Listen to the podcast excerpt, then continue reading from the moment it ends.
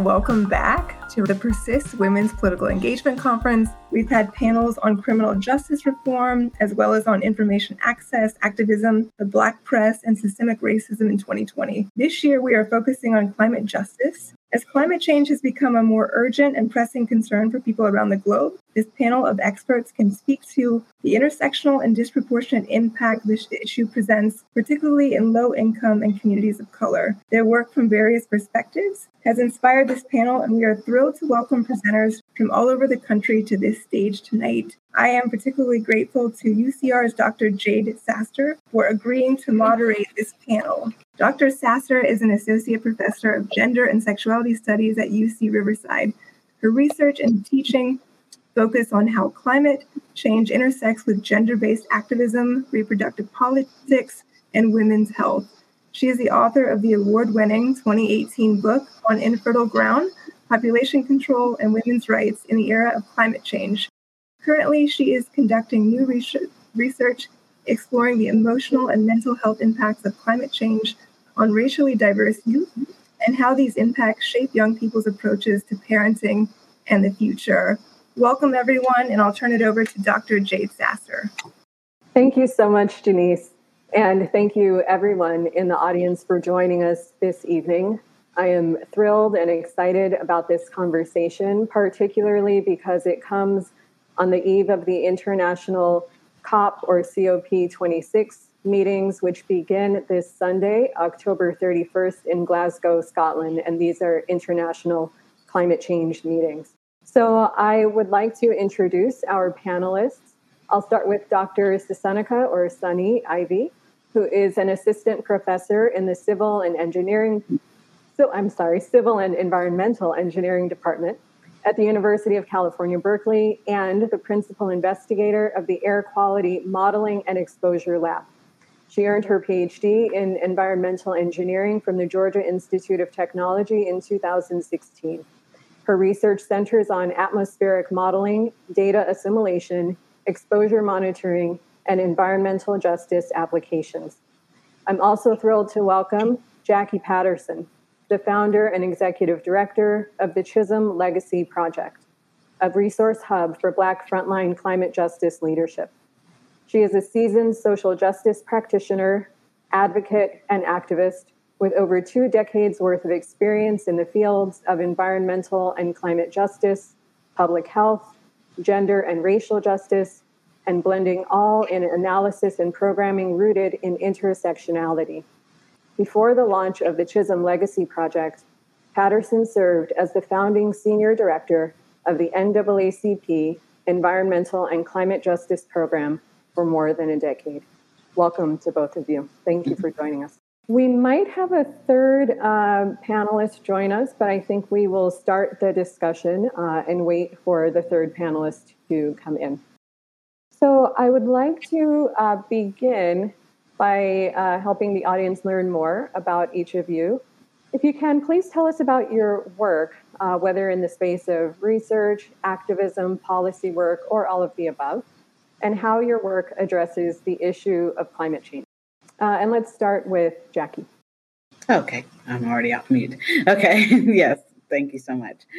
So yeah, my um, work with the Chisholm Legacy Project uh, is is really focused on uh, is focus, focused on making sure that there are resources for Black frontline climate justice leadership, as it sounds. And so it's everything from developing this online resource hub to be able to connect connect the communities with resources. It includes providing training and certification support for whatever areas communities might find themselves in need of, whether it's food justice or sea level rise or disaster equity or um, or or just leadership development. Um, we also work on ensuring that there is support specifically for Black women's leadership in terms of everything from making sure that every Black woman in climate who ha- needs access to a coach will have one, to ha- needs access to a respite retreat or a restoration retreat would have access to that healing justice resources because there's so much that, that Black women hold in this movement. We want to make sure that people are held as well. So that's just in a nutshell. Thank you. Thank you. Sonia? Sure. Hi, everyone. Hope everyone can hear me. So, uh, my research, my traditional research, centers on air pollution modeling using computational models. And more recently, I've gotten into exposure monitoring with uh, wearable sensors. And so that's what I do on the academic side. Um, I am now considering myself an activist. Um, I do quite a bit of work alongside uh, environmental justice groups, in particular, uh, the People's Collective for Environmental Justice, which is a newly formed collective of uh, longtime advoc- advocates for uh, issues in the Inland Empire related to climate and air quality.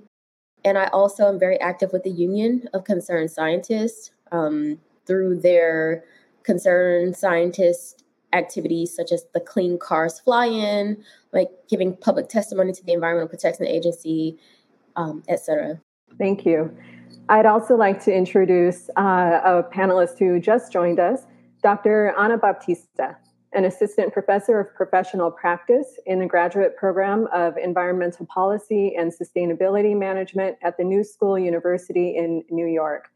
She is also the co director of the Tishman Environment and Design Center at the New School, where she leads collaborative environmental justice and climate justice research and an environmental justice movement fellowship program.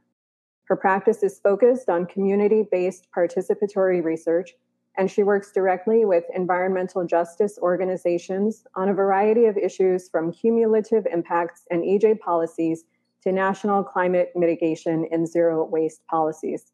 Welcome, Dr. Baptista. So, the first question, uh, if you wouldn't mind just leaping right in, uh, is to give us a, a, sense of the work that you do, uh, whether you do work on research, activism, policy, or all of the above, and how your work addresses climate change. Thank you. I apologize for the technical difficulties. um, but yes, I am happy to be here with you. Um, a little bit about my my work. I'm a professor of practice, so I, I mix a little bit of uh, collaborative research, participatory research with organizations um, on the ground, like environmental justice organizations locally and nationally. Um, and I also do a lot of hands on policy work with environmental justice groups, uh, particularly in my hometown of Newark and New Jersey, generally in that in the region in New York. Um, trying to pass legislation like environmental justice or cumulative impacts legislation directly uh, with legislators and um, advocates in coalitions, but then also doing research on, for example, climate justice mitigation policies or energy policies that address um, the needs that have been uh, expressed by community groups on the ground. So, for example, we provide like technical assistance to groups and try to put together research um, done together collaboratively on um, pathways to cumulative impacts policy or you know ways that communities would like to see energy efficiency programs directed on the ground in communities so um, yeah most of my work is is directly tied to um, groups uh, working actively on environmental and climate justice issues. So, yeah, a little bit of everything. Thank you. Thank you. So, this question is for all of you. Any of you, you can jump in um, as you would like. But climate change is often framed as a future occurrence. Can you help us to situate it within the context of events that are happening right now? I will say that climate change is happening now. Um, we are in the period of time that we uh, formally call the Anthropocene, which is marked by uh, pretty unnatural, um, anti cyclic perturbations to our natural climate that are caused by human activities, uh, largely the emission of more carbon into the atmosphere than um, is usually emitted dur- in, during natural cycles. I like to explain to my students that how we see this manifest is it, it's pretty much a disturbance of the energy balance of the earth. So you get more rain over here, less rain over there, uh, uh, a wobbling of the jet stream, and the polar vortex will dip down to Texas, and you get massive uh, wintertime disruptions like we saw this winter. And so it's not just about the globe warming, it's about the energy balance being thrown off. And we're seeing that manifesting all over the world. Jackie or Ana? Yeah, so just to pick up from there, we see how that plays out in, in communities, whether it is the uh, we work in a community in um, Laredo, Texas, on the border, and we're and and as I talked to the to the proprietor of this group called the the Holding Institute, who does immigrant immigrant rights work and immigrant services work, and he talked about when he does intake for the people who are coming in to a large extent, they're talking about how their crop, crops are drying up, or they're talking about how disaster has driven them from their homes. So there's been a increase in in um, climate forced migration, as they say, as a result of these of these uh, shifting shifting conditions that that Sunny described. Um, also, when we see you know everything from the forest fires to the floods that are happening right now, and the and the increased the floods that used to happen every hundred years are now happening on the regular, and we're seeing communities that are literally being you know wiped away by these by these types of, of, of floods. Um, and then we're seeing with the shifts in agricultural yields, it's not just in Latin America, but also here in the in the U.S. where there's communities where there's uh, there's farmers who are reporting that we work with black farmers in the black belt who are already struggling in terms of uh, maintaining their farms but now with the drought and and and drying up of some of their crops and their their lack of kind of uh, the equipment and so forth that they need to be able to to compensate um, then they're they're finding themselves being concerned about their livelihoods and ability to, to sustain those farms. So those are just a few examples that we're encountering. Thank you. Ana yeah, I guess the uh, only thing I'll add is, um, you know, we're doing a, an assessment in the New York City region. We do a three or four year assessment, um, you know, every three or four years and looking at the, the trends. Um, and what's clear is, you know, all of these things the he, urban heat island, heat stress, flooding, um, you know, all, all these stressors are laid on top of already existing inequalities and, and, um, you know, it's impacting people that are already suffering from a myriad of legacy pollution and other um, socioeconomic conditions uh, that make them more susceptible to a lot of these increased climate risks. Um, and so, and at the same time, in places like New York City and other global cities, um, not only are we seeing those increased impacts uh, in the layering effect for example, with COVID, you know, COVID deaths increasing in communities of color, um, and also in places where there's high uh, amounts of air pollution, right? Uh, the mortality and air pollution um, coinciding. But then we also have um, issues like climate displacement and green gentrification that you know in places like new york city where they're trying to make investments in climate resiliency the people who are benefiting often from the resiliency investments uh, may not be the people that are most vulnerable. Um, and so we see these displacement effects at the same time that we try to make investments um, in in uh, green infrastructure and, and, things of that nature. So um, there's all sorts of rippling effects that happen when you disrupt, when you layer on top of an already unequal system, uh, more in more and complex and, and more urgent and, and rapidly increasing shocks to the climate. So it's um, it is really a, a, an interesting time um, to be seeing all of these things happen in, in real time. Absolutely. Thank you all. So, most people today are somewhat aware of climate change, but fewer people are familiar with the concept of climate justice. Can you talk about what climate justice is and what some of the major issues in climate justice are that we should be aware of?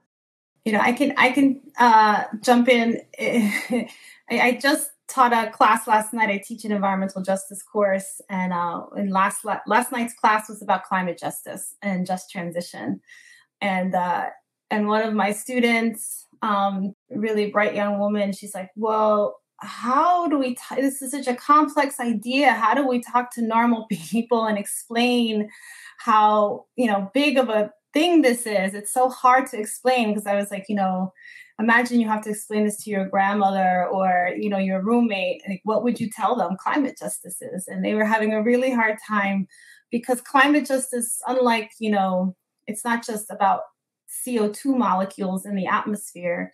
Climate justice indicates that we care about social justice we care about the benefits and burdens that are being felt in the world um, around the climate impacts and risks. And it, it really gets at the heart of the, what's the root cause of climate change and looking at climate change as a symptom of much deeper problems, systemic problems in an extractive economy uh, that really harms people and the planet. And so it's really tying inequality and social justice um, to the symptom of climate change and to the, the systems that are giving rise to that. Um, yeah, and it requires us to think about critically about how do we deal with those underlying systems um, rather than just paying attention to moving CO2 molecules around the atmosphere. Um, yeah, so it centers social justice and, and the solutions it's not climate just if it doesn't center solutions in the people who are feeling the impacts and experiencing the impacts firsthand. So to be a climate to be climate justice, you have to be pen, paying attention to those uh, frontline voices.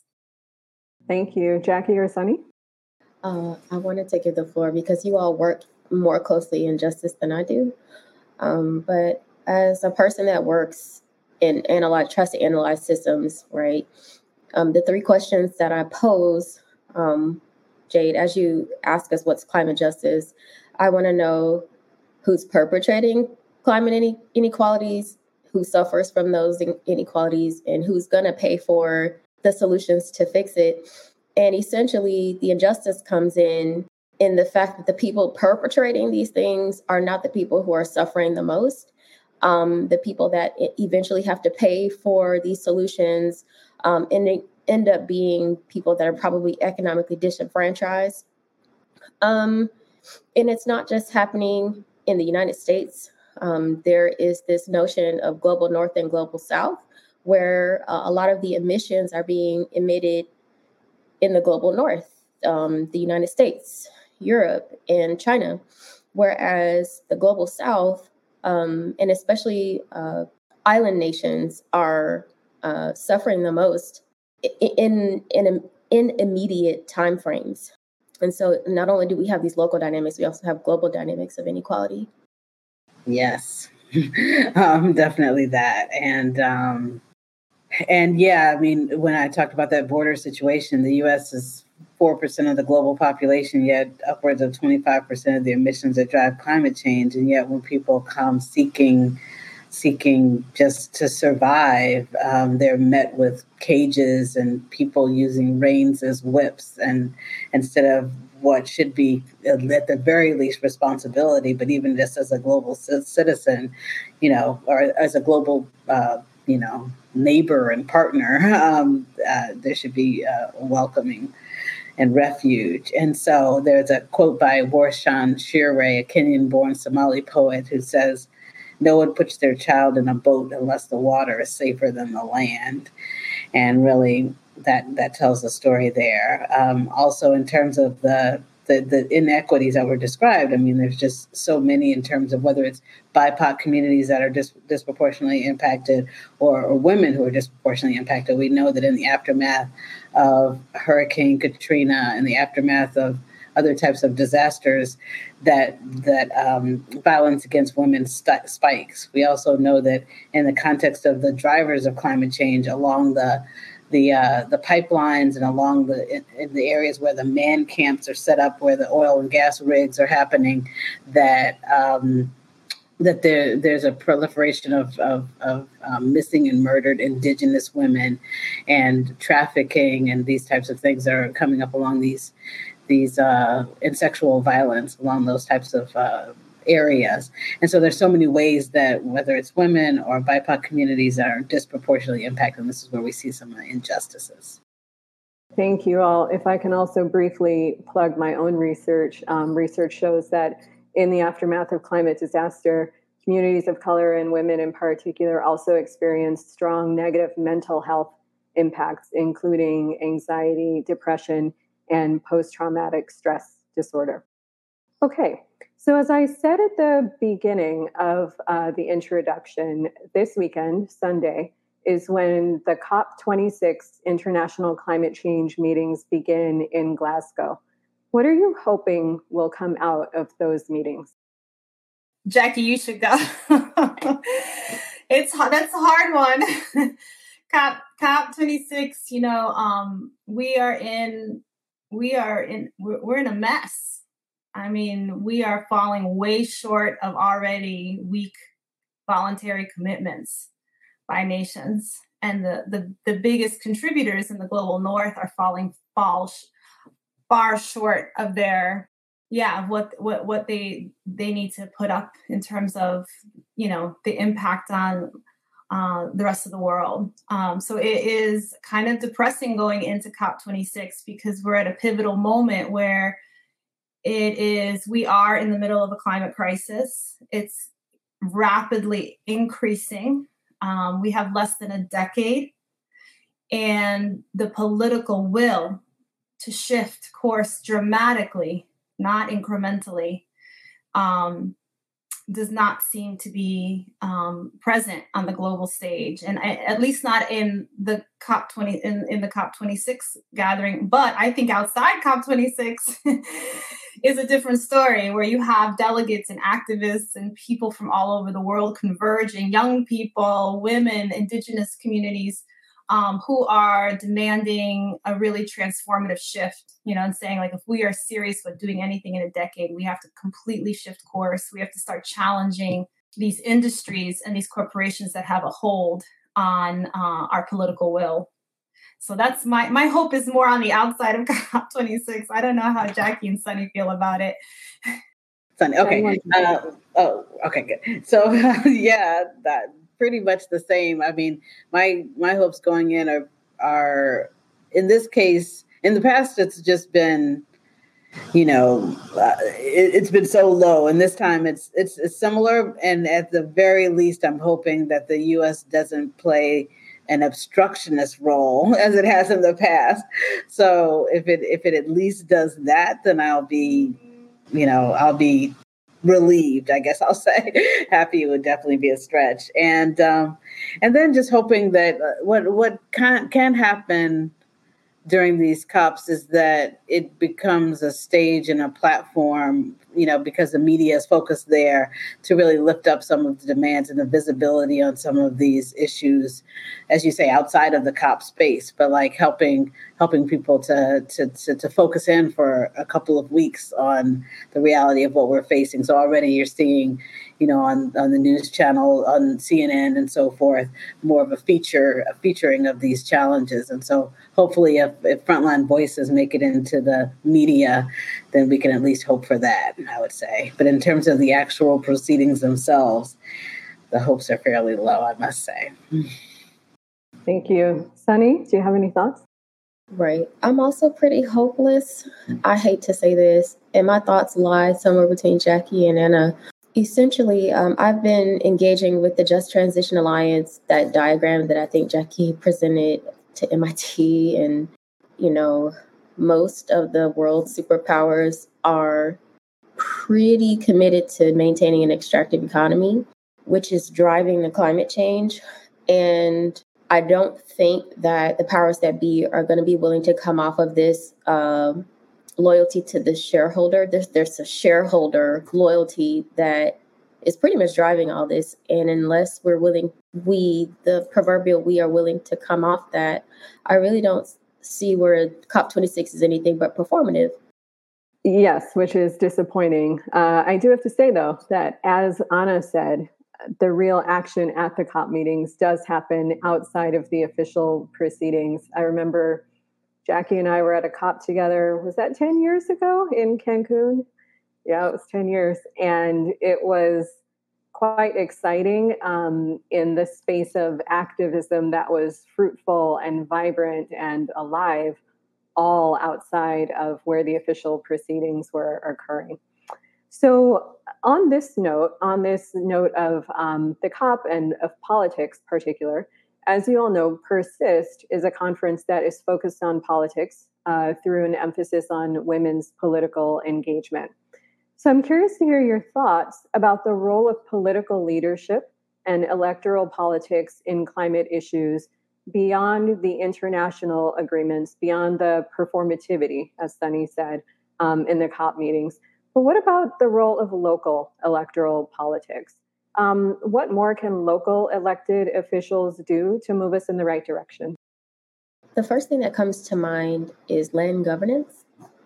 So those decisions are made by local officials, uh, city people, county supervisors. A lot of the activity that is counterproductive for climate justice is related to land governance. And I think if people are elected that have that in mind, they can stop a lot of the decisions that are made that proliferate these injustices. For example, um, uh, the warehousing expansion in the Inland Empire, the city supervisor, I'm sorry, I don't know, the city people will vote whether or not to change a parcel over to light industrial from residential ag- agricultural to make room for a warehouse. Um, they don't have to do that. you know, the warehouses bring trucks, the trucks are not climate friendly, et cetera, et cetera. Yeah, I'll, I, I definitely agree with.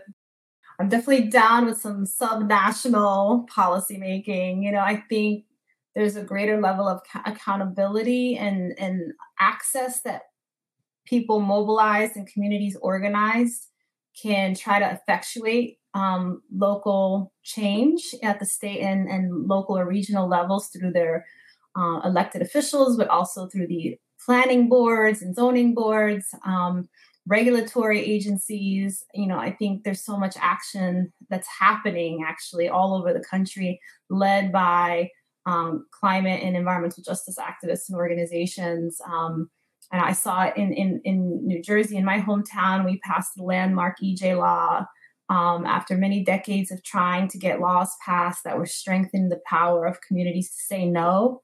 Um, in other places, you know, I did a study, I looked across the country, and there were many, many cities and, and towns and, and counties passing their own uh, rules and legislation and new zoning rules to try to do exactly what Sunny was talking about. You know, start holding these industries accountable, saying no to things that are not acceptable, um, and really trying to make investments. But I, I think we still need the federal government. we still need strong legislation at the national level.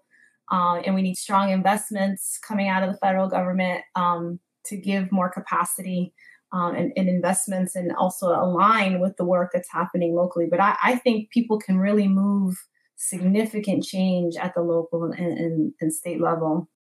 Yeah, I think definitely Sunny and Ana have said it all. And I think that I think that one of the mechanisms that that it would be great if people put in place to help to to strengthen the community participation community participation and governance is is participatory governance models like participatory bu- budget making, uh, participatory budgeting, yeah, and um, and also there are some like the we the people of Detroit have were able to put together a kind of it was it was more than a community advisory board, but it was a, a really a water board that where communities were engaged in decision making and so, between models like participatory budget making and kind of the next level of community advisory boards, there needs to be kind of institutionalized mechanisms for community engagement and accountability, government government accountability to community community input.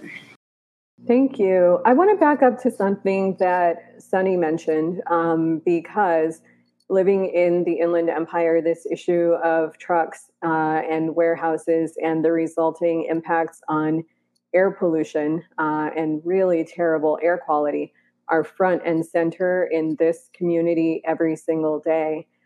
One of the sort of debates or controversies that tends to arise here locally, but it's simply reflective of discussions that happen all around the country, is this pitting of jobs and industry against environmental regulation, right? So those that um, advocate against the number of trucks uh, on the road, on the freeways, and the number of warehouses uh, that are cited in the community are met with a response of, well, we need these industries to create local jobs. Um, what would be your response to that sort of pitting of jobs and economic growth against environmental sustainability or environmental regulation? Uh, I, I think it's a pretty uncreative argument jobs versus the environment. If we think about the companies that are perpetuating this, uh, Amazon, uh, say uh, other people that move goods, the profits that we've seen Amazon incur over the past over during the pandemic are astronomical. And one would think that you would invest those profits back into the company to be more uh, responsible uh, in terms of climate change and air quality. They the company simply won't do that. They're loyal to their their shareholders. And instead of putting those funds back into the company to invest in electric infrastructure, or even um, give those funds to local government to build dedicated truck routes and provide the infrastructure for the goods movement away from historically disadvantaged communities, they simply don't want to do it. So I think pitting jobs against the environment puts the onus on the individual when really we are coddling industry because we live in a shareholder economy. Thank you, Sunny. Uh, Jackie or Ana, would you like to add anything? I mean, we are dealing with a lot of warehousing here in uh, the New York, New Jersey metropolitan area too. Um, it's a little bit different than in the Inland Empire, you know. I but it's um, it is this uh, the Amazons, all the logistics centers trying to concentrate close to the ports of entry. In what you know, we are sitting in the largest consumer market in the world, and so it's this industry that serves a region, a very white, wealthy region, high consumer market. But the people who are bearing the brunt of that infrastructure are the least consumptive parts of our society. Uh, and they're being asked to not only bear the negative impacts of the air pollution, all the infrastructure, but they're also um, being asked to power the industry with their labor in working conditions that are terrible, really, um, and that are not dignified working conditions for the most part. And, you know, it is not an uncontroversial topic when local officials who want more jobs in what have been declining, you know, industrial corridors, you know, these um, mayors, they want the numbers. They don't necessarily look at the quality of the jobs and the holistic impacts. Um, and it does create real tension, you know, um, and I think um, Sunny's absolutely 100% right. These these companies, um, if they if they want to move goods, they should be required to perform better in terms of human rights, labor rights, environmental impacts, and we as a government should be stepping in and saying you can't just profit. You have to you if if we as a society have decided we want to be this consumptive, then all of us have to, because these companies have to pay their fair share. They have to put back in. So it is a false dichotomy because I think the idea is that we want jobs, but we want dignified jobs. We want the environment and we want the environment to be clean. And who should pay for that? the people that are profiting need to pay for that. Um, and to be honest with you, I think there are segments of the population. I see this, I don't know if you're seeing that in California, but where we are, we're seeing a lot of suburban communities who are like, oh no, just concentrate all the facilities close to the ports. Um, because they're they're perfectly fine with warehousing as long as it's not in their backyard. Um, and so, you know, there's also something to be said about, um, you know, if you all want the the Amazon package the next day, maybe some of you suburbs need to be taking on some of the the burdens of these warehouses too, and thinking about how to make them, um, you know, clean and, and sustainable and, and dignified working places everywhere. Yeah, I um wrote this article a couple of a few years ago now called Jobs versus Health an Unnecessary Dilemma. And it really calls out this kind of scarcity narrative that leads to making it sound like we have to make these choices when really there's an abundance of possibilities and ways that we can have have well-paying jobs and livelihoods, have the goods that we need and that with the emphasis on need um, versus the excesses that we have in this kind of consumerist society. Um, but you know, so yeah, so I just really echo what Ana and, and Sunny said. I'm just curious. There's been a lot of talk uh, over the past few years about the Green New Deal. Um, there have been other New Deals proposed, a Red New Deal proposed by Indigenous groups, a Red, Black, and Green New Deal proposed by uh, African American environmental and climate justice organizations. Do you feel like these new these Green New Deal approaches would get us further to where we want to be in terms of moving past this jobs versus the environment debate? Yeah, I mean, I those are all uh, I think amazing initiatives. I know in here where we we are we have a, a the Thrive Agenda, which is part of the Green New Deal platform. Uh, you know, there's a national coalition, and then there's like uh, state and regional coalitions for the Thrive Agenda, um, and it is trying to you know really highlight the possibilities of an alternative economic development model. You know, where we're not asking people to sacrifice their health and their well-being to actually thrive and have uh, a regenerative economy. So I definitely think these are the kinds of initiatives, the Red New Deal, the uh, you know the Green New Deal. All these initiatives are what we need We to imagine what a base of economic activity and wealth generation could look like that is not grounded in poisoning our communities um, and really it, it actually is in lifting up the communities that have been harmed historically and you know reimagining different systems of economic development you know i know we're experimenting a lot with um, looking at food hubs like regional food hubs where we could like grow locally but also sell locally and develop um, you know restaurants and cooperatives and cooperative supermarkets and, and really trying to look at the food part of the um, possibilities but other you know i know that there's lots of other ideas out there th- through those agendas as well. Um, so I, I really think that those are really promising. Thank you. All right, let's move on. So, our next question is Many of our audience members this evening are not formally involved in politics, although they may be very interested in it. What can they do to have an impact on climate change and climate justice, whether in their local communities or beyond? Um, I just say participate in the local elections, listen to the platforms of your uh, city councilmen, county supervisors, and um, support the people and the the candidates that are more progressive when it comes to climate policy and economic and just benefits. Yeah, I would say also participate in one's support anyone, any local environmental justice groups that there might be in communities, if there if that exists, or if one's feeling really ambitious, if there one doesn't exist, start start one. Um, also, kind of we need to there's several shifts that we need to make in our society towards more localism. We need to start growing our own food locally. We need to think about we need to start generating our electricity locally. So any of these types of initiatives that one could spearhead or be a part of a group that can start to, to, to do, whether it's like a microgrid or, you know, a community garden that then becomes a series of community gardens.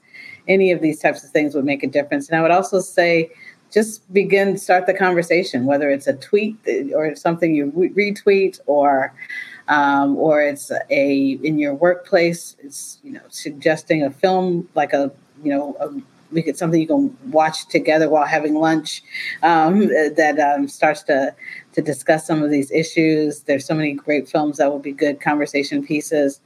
Um, just start the conversation and be a part of of helping to raise awareness would be a number of things people can do at different levels.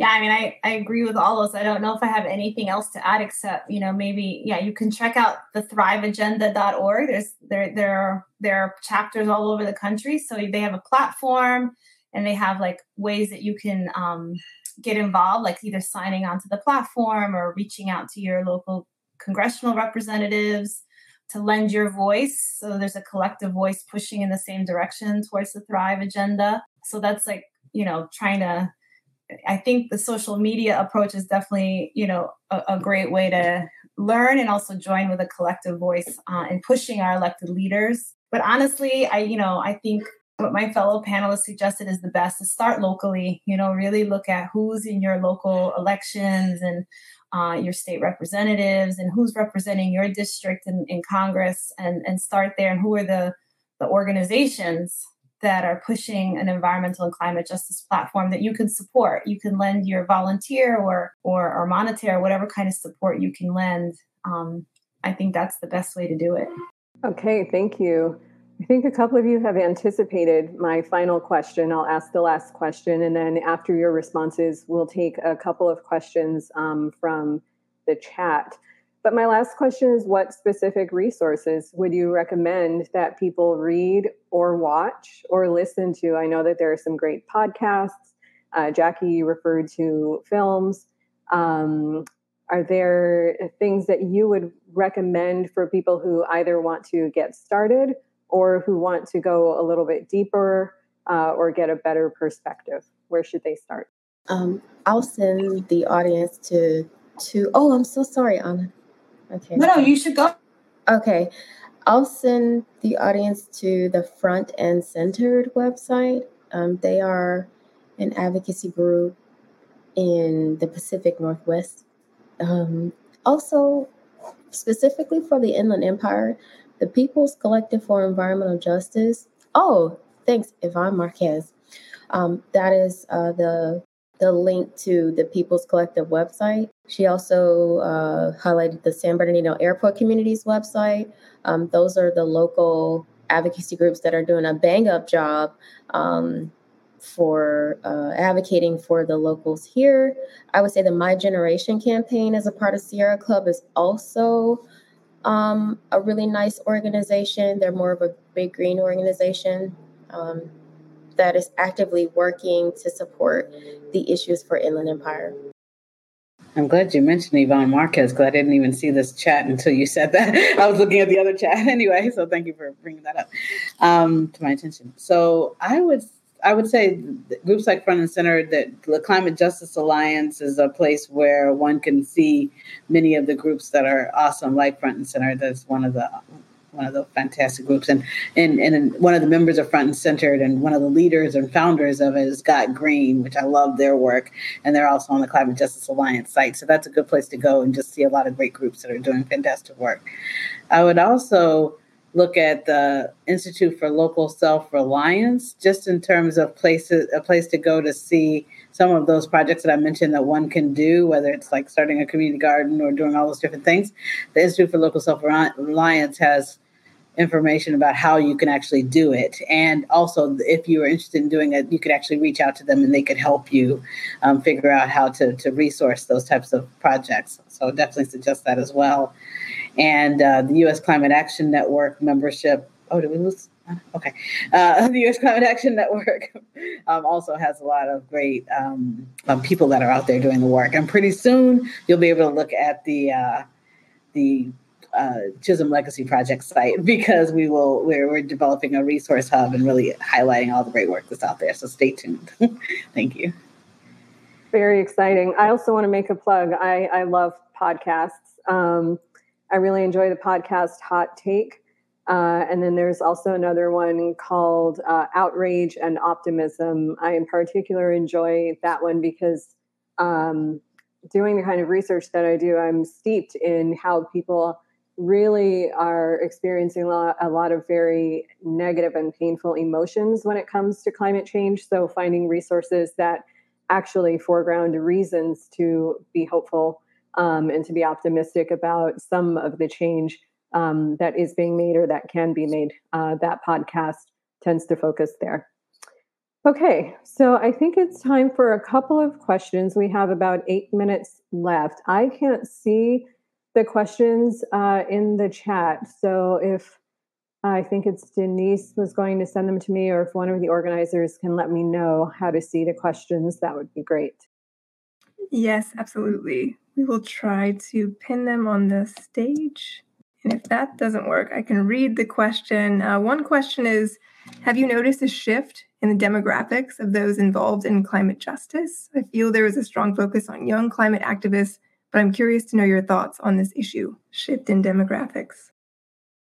I don't, I don't know that I've noticed a shift. I think um, I think young people have always really been engaged in the climate issues uh, from very early on. Um, yes, I don't know if I've noticed a demographic shift. I mean, I definitely think that more and more people are paying attention as the some of the crises have uh, you know increased um, in intensity. Uh, but you know, I mean, I, in the climate justice world, it's very intergenerational too. You've got like young and old, and um, but definitely the young people uh, are making up more and more of the momentum. Um, you know, pushing pushing us forward. So maybe I'm biased because I I'm in a school where I see young people all the time. oh, I just moved to UC Berkeley, and the Berkeley students, more of the I'm going to be frank, more of the white students are getting more uh, excited about uh, equity and justice. And it's almost like an awakening where they're like, we need to do something and we need to do something now. Yeah, I mean, I you know, so the communities that we work with are have been in the struggle for environmental justice for a, you know for a while, and I am seeing uh, other communities starting to as as as communities are on the front lines of climate injustice and really kind of take over the narrative from the narrative that was really focused on you know polar bears and ice caps which are all very important and and and it's intersectional with these other um, justice issues as well. So as that narrative has really helped been evolving then people are, are explicitly naming climate versus before they might have been working on food justice or disaster equity or these different things. But now that we actually you know have a narrative that actually embraces what people are are, are seeing in their own communities then there's more of a named engagement in climate justice, I would say, for certain communities. Great responses. Thank you so much. There's another question in the chat that is What if we can't vote? How else can we support? I would jump in on this one because my students tend to ask me uh, that question a lot, particularly students who are uh, under 18 or who are undocumented. Um, and I would say it really begins with what Jackie mentioned earlier starting the conversation. Um, you can't have forward movement on these issues or even an awareness um, that they're intersectional or justice um, based issues when it comes to climate change if you're not having the discussion about it. And so, you know, bringing these discussions down to an everyday level, taking them out of the realm of, you know, big, large scale abstract ideas, even out of the realm of science, but talking about people's lived experiences, talking about how the summers are getting really hot every single year. We just came out of this national heat dome that lasted for weeks and weeks and weeks. Um, living here in California, we are really concerned every year about wildfires for longer and longer stretches of time um, family members who live in other parts of the country. I have family in the South. I have an aunt who lives in Louisiana who we were all very concerned about her home during um, the major hurricane that happened on the anniversary of Hurricane Katrina. My sister, her family, they live in Florida, and every year during hurricane season, they spend at least several days hiding in the closet um, as fierce storms are raging outside of their home.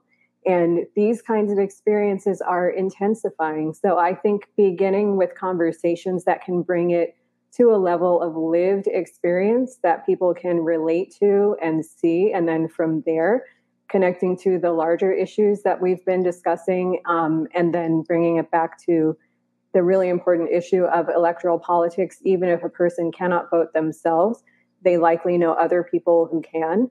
Um, and talking to them about really engaging their civic duty to, especially on behalf of those who cannot participate in that way, is also important. Those are all of the questions uh, that are in the chat at this point. I just yeah, want to.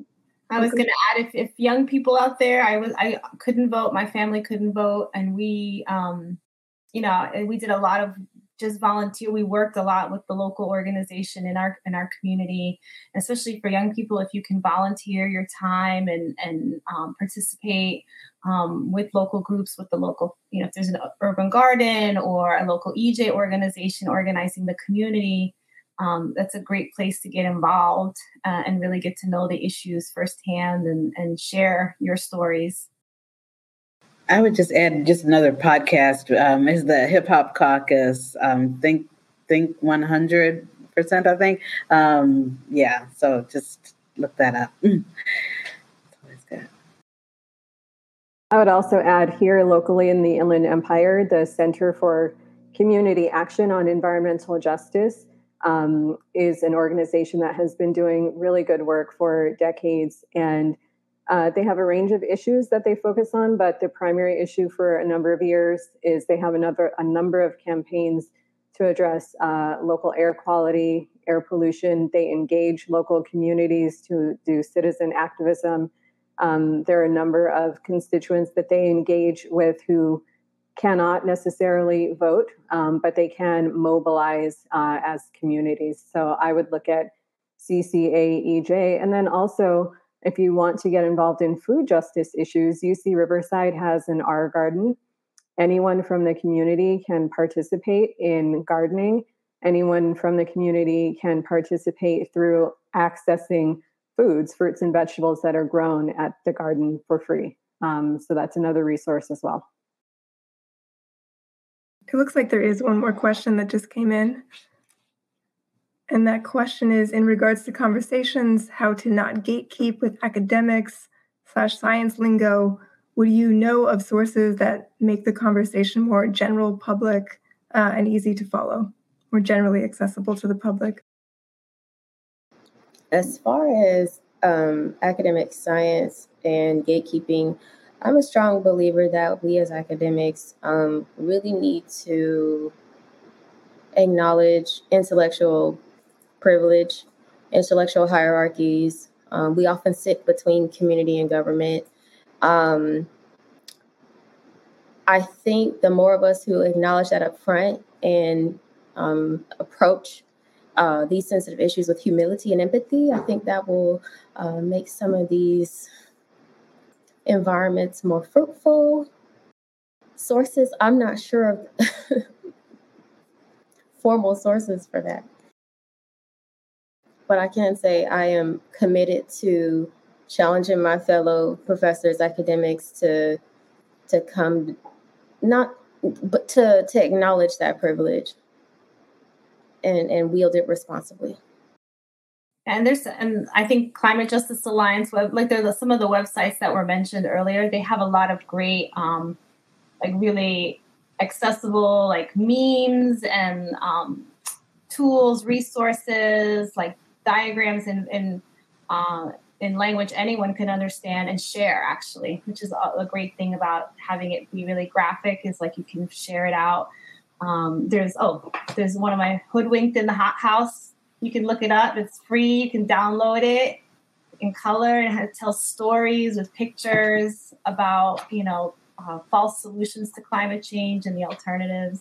I like i like this one. Um, organizing cools the planet which is another little organizer's guide. Um, so there's there's some neat stuff out there um, that you can find mostly on, on non-academic websites to be honest. Um, movement generation also has some some some good stuff in that regard as well. And um, also we are we've been working with groups like climate central and some of the university groups to really help to translate some of the science into usable climate action. And so um, we'll be doing more of that. We're rolling out in january and a sea level rise and flooding kind of uh, training and certification program and throughout the year more along those lines as well to really help to kind of bring these things like the, the prediction of sea level rise into something that we can actually take action on at our community level. So I don't see any more comments in the chat. There was a question about activism. okay. Oh, thank you. Can you read it? Oh, sorry. How can academic institutions better support community activist activism, especially those communities that are disproportionately negatively impacted by climate change? Uh, I, I am a school activist, a scholar activist. Um, what I have found that is effective is I um, stay engaged with the community org that I have community with, um, Peace Edge, and now Front and Center and frequent touches um, sitting and listening and just simply doing what they asked me to do, which is usually come out and speak uh, at a public hearing, sign a letter, um, give a talk. Uh, but um, essential, and also Front and Center has recently told me that they are interested in um, bringing the academic institution to the community um, via uh, a mobile vehicle. So just going out and taking yourself out of the ivory tower and into the community.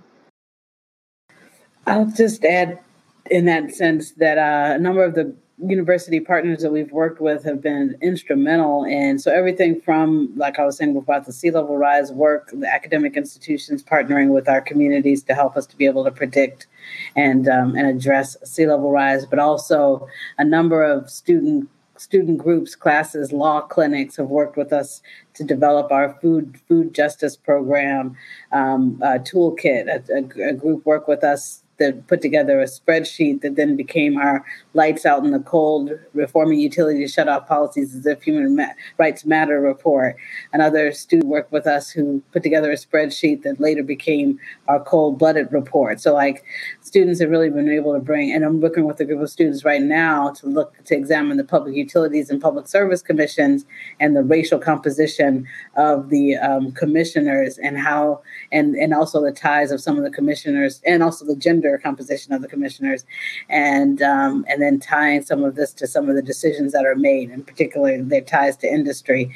And so, really, a number of academic institutions from different disciplines, from geology, helping us with looking at the uh, the impact of, of fracking on earthquakes, to to law, helping us with these various um, things, to sociologists and and so forth. We really had a great um, a great uh, series of re- relationships that have been very fruitful for our activism. I would just add to that uh, university partners can do exactly what Jackie just referred to, which is community based um, research and participatory research that is really driven by community members, that is responsive to community members' needs. Um, and then even simple things like those of us who teach environmental studies courses, we can, when possible, get outside of the classroom um, and engage with local communities in ways that demonstrate to our students the real world impacts of environmental issues. So, in many cities, um, there are environmental justice organizations that will lead you on what are known as toxic tours, where you can uh, visit the sites um, of you know sites of where there have been incidences of toxic pollution or um, you know community exposure uh, to dangerous toxins, chemicals, um, or uh, these tours also really take you to engage with community leaders uh, and organizations that are responding uh, to environmental and climate injustice issues. And so you can engage on the ground with what those communities are doing. But these toxic tours are another way that uh, academic institutions can really engage in partnership and develop longer term relationships. So a toxic tour is a one off event, but you can use it as an opportunity to begin to forge longer term relationships and have deeper, more sustained ties with communities in ways that you can leverage um, academic resources to support community needs. And I'll just put in a plug for the Tishman Center, our center at the New School. That's exactly what we do. We do community based participatory research. We follow the Jemez principles for democratic organizing in everything we do. So um, we really take the lead from organizations on the ground about what it is they want to partner with us on and be co producers co-learners um, in that journey together. So yeah, you can check out tishmancenter.org um, to see a, one model for, for how we do it. Okay, I'm not seeing any more comments. Um, Jade, would you like to make any closing comments? I just want to say thank you. Thank you so much to all the panelists. This was a really exciting and engaging discussion. Um, I learned a lot. I was trying not to take notes while also trying to listen to you, but I took a few down and and I look forward to continuing to engage with you in the future. And thank you so much to all of the participants um, for engaging, for asking questions, for showing up, for listening. Uh, I'm sure you can find any of our email addresses by Googling us if you have further questions or want more resources that we can share with you. So thank you so much to everyone. Thank you so much. This was an absolutely incredible panel. We appreciate all of you being here for this insightful, engaging conversation. We're now going to transition the stage and we'll be right back, hopefully, with some Riverside City Council members. Stay tuned. Thank you, everyone. The Persist podcast is hosted by me, Denise Davis, Director of the UCR Women's Resource Center, and is produced by Rosa Castillo and the staff in the UCR Women's Resource Center. Check out our Instagram pages for links to more episodes at UCR WRC and at UCR Persist. If you'd like to sign up for our newsletter, please email us at wrc at ucr.edu. We hope that this podcast inspires you and those around you to get involved in the political arena because we know that who is at the table absolutely matters. Finally, if you have any ideas for who a future guest should be on the podcast, feel free to reach out and let us know.